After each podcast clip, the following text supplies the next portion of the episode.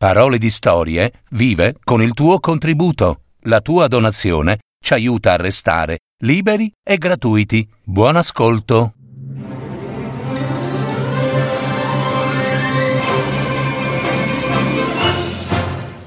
Ianas. Storie delle piccole fate di Sardegna. Antrioca. Una strega, suo malgrado.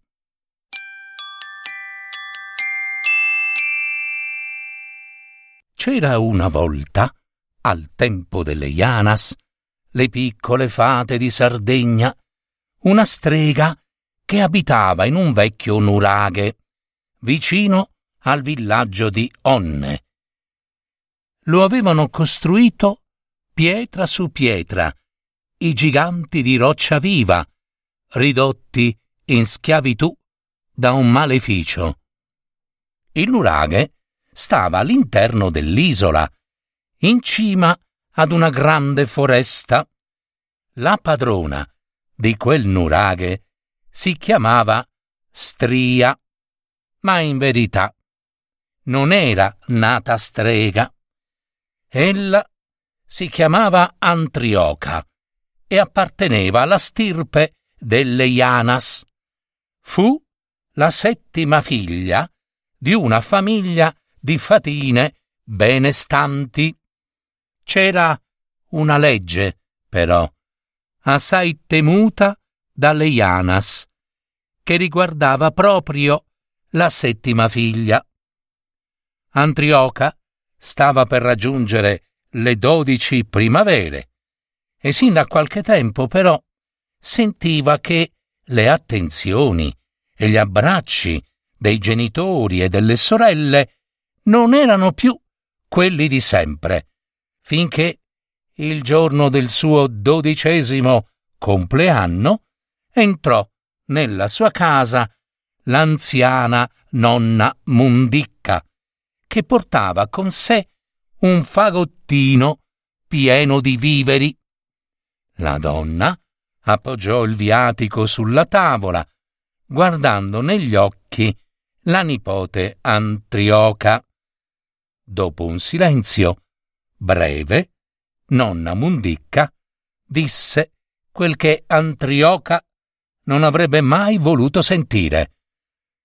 Antrioca, tu sei nata settima figlia in questa famiglia e oggi è il tuo dodicesimo compleanno.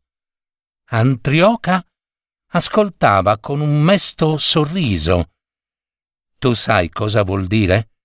domandò nonna Mundicca.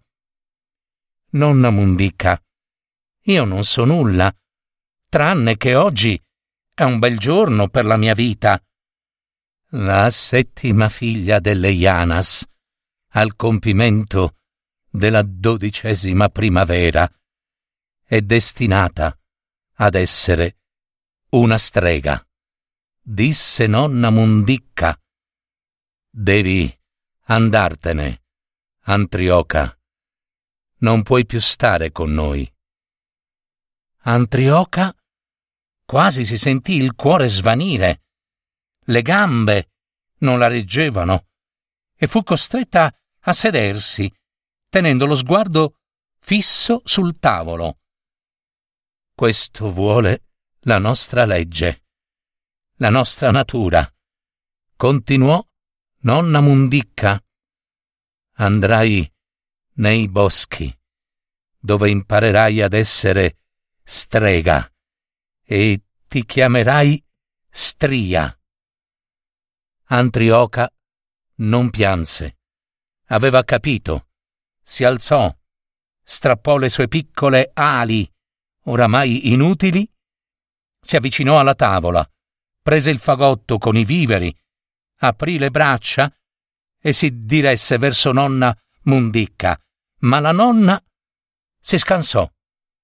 No, Antrioca, non puoi abbracciarmi.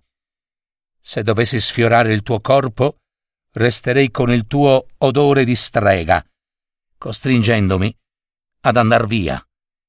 E qui hanno ancora bisogno di me. Antrioca serrò forte le labbra, fece un grande respiro e uscì dalla sua casa. Fuori era deserto. Il vento spazzava via la polvere.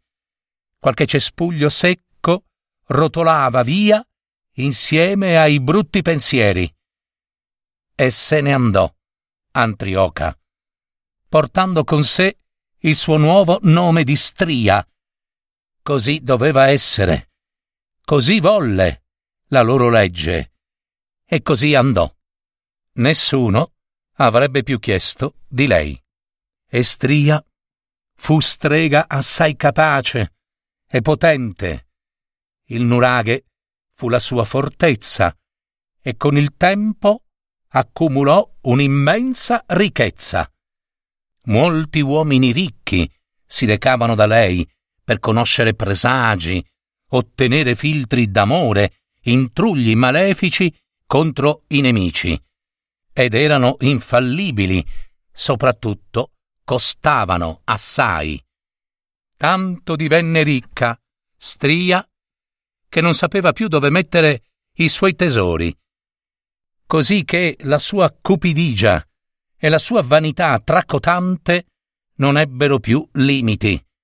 Giunse al punto di convincersi d'essere lei la più potente delle streghe di Sardegna, finché accadde quel che poi tutti seppero.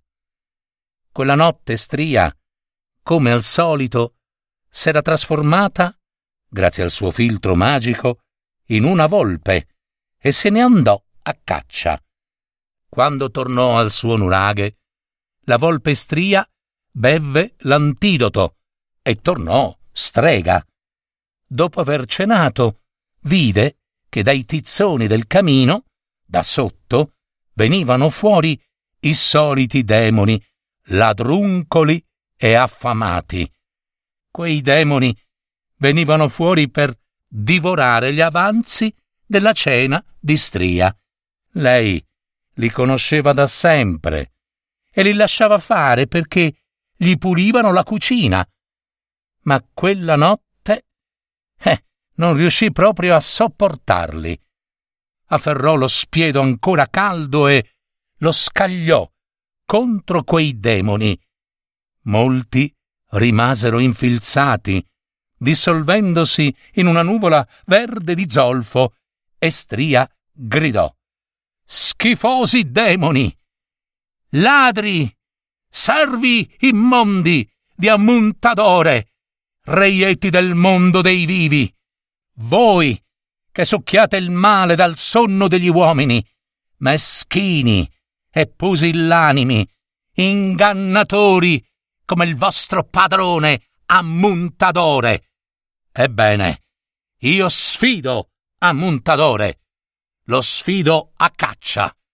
Domani notte io e lui ci batteremo. Vedremo chi prenderà le prede più succulente e grandi.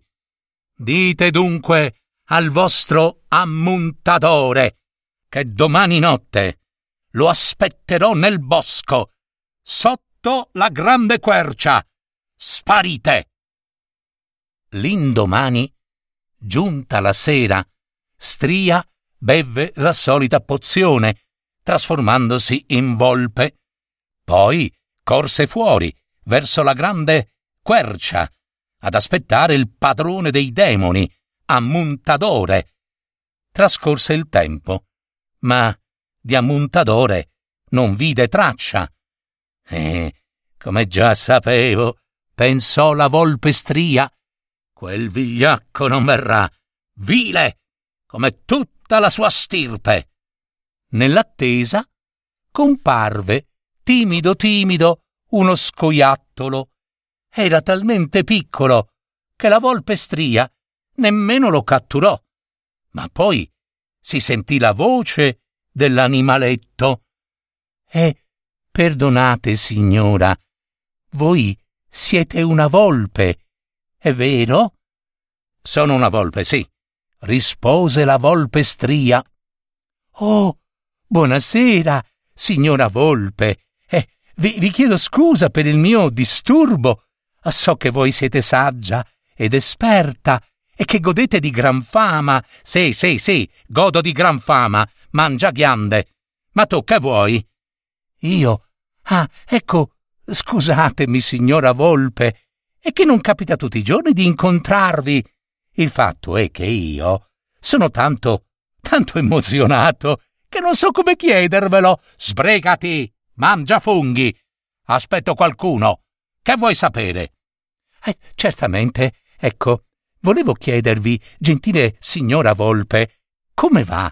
Come state? Come ve la passate in questo periodo di carestia? La Volpe stria squadrò lo scoiattolo. Non sapeva se valesse la pena rispondergli, ma poi, poi disse: E tu, misera bestia, morto di fame, ridicolo mangia nocciole, come osi domandarmi come va, come sto e come me la passo? A me, che sono l'essere più intelligente e astuto che ci sia al mondo. Lo scoiattolo stava per rispondere quando si sentì da lontano l'abbaiare forte e inconfondibile del cane pastore Onne, un cane assai temuto per la sua forza e per il suo fiuto, che correva proprio verso di loro, seguito dalle grida del suo padrone. Appena la volpe stria sentì il cane Onne, sgranò gli occhi, perché sapeva di non poter tornare ad essere una strega, dato che l'antidoto stava di là nel suo nuraghe, sulla dispensa della cucina, e non essendo nemmeno in grado di arrampicarsi sull'albero, la volpe stria dovette rifugiarsi nel mezzo di un cespuglio qualunque, sapendo che il cane sarebbe stato più veloce di lei. Lo scoiattolo, invece, salì agile e svelto svelto sulla grande quercia, sino in cima, dove i rami e le foglie lo nascosero. Subito dopo giunse il cacciatore, trascinato dal cane Onne, e non gli fu difficile stanare la volpe stria dal cespuglio, così che la preda fu chiusa in una gabbia e portata via. Lo scoiattolo, che da lassù della grande quercia vedeva ogni cosa, gridò alla volpe stria. Ciao, signora volpe! O devo chiamarti signora stria? Eh, eh, eh, sai chi sono io, vero? Beh, debbo ammettere che avevi ragione ieri notte, sai, quando dicesti che noi demoni siamo quel che gli uomini ci vedono, ingannatori. Ah ah ah. Eppure, con tutta la tua intelligenza e astuzia, ora io vedo che sei tu, tu, ah ah, ad essere stata ingannata e presa in trappola. E forse presto la tua pelliccia Farà caldo, eh sì, a qualcuno quest'inverno. Ciao ciao! Nel cammino di ritorno al villaggio, la volpe stria, chiusa in una gabbia, la trava nel suo pianto acuto, accadde che il cane onne la chiamasse a voce alta. Volpe stria! Volpe stria! Non piangere! Non piangere! La volpe stria ammutolì e riconobbe subito quella voce. No, nonna Mundica! Ah, siete voi, nonna Mundica! Sono io, sono io. Non aver paura. Non aver paura, sono qui per te. Il cacciatore, sentendo quelle voci, si impaurì abbandonò rapido la gabbia e fuggì via, terrorizzato. La gabbia cadde e s'aprì.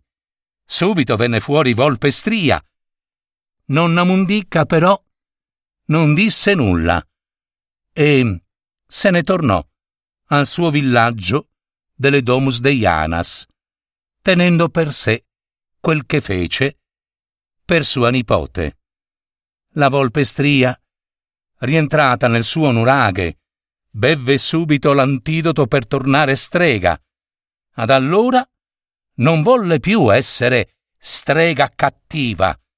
Donò tutte le sue ricchezze ai poveri pastori. Sciolse dal maleficio i giganti di roccia viva e sfruttò la sua esperienza per trasformare i suoi filtri a fin di bene, soprattutto per quegli uomini disperati che credevano di non aver più speranza, ingabbiati dagli inganni della superstizione, nutrimento dei demoni. Stria restituì così a tutti la gioia di vivere, perché il destino può darti tutto quel che desideri e l'unico prezzo che chiede è il tuo lavoro.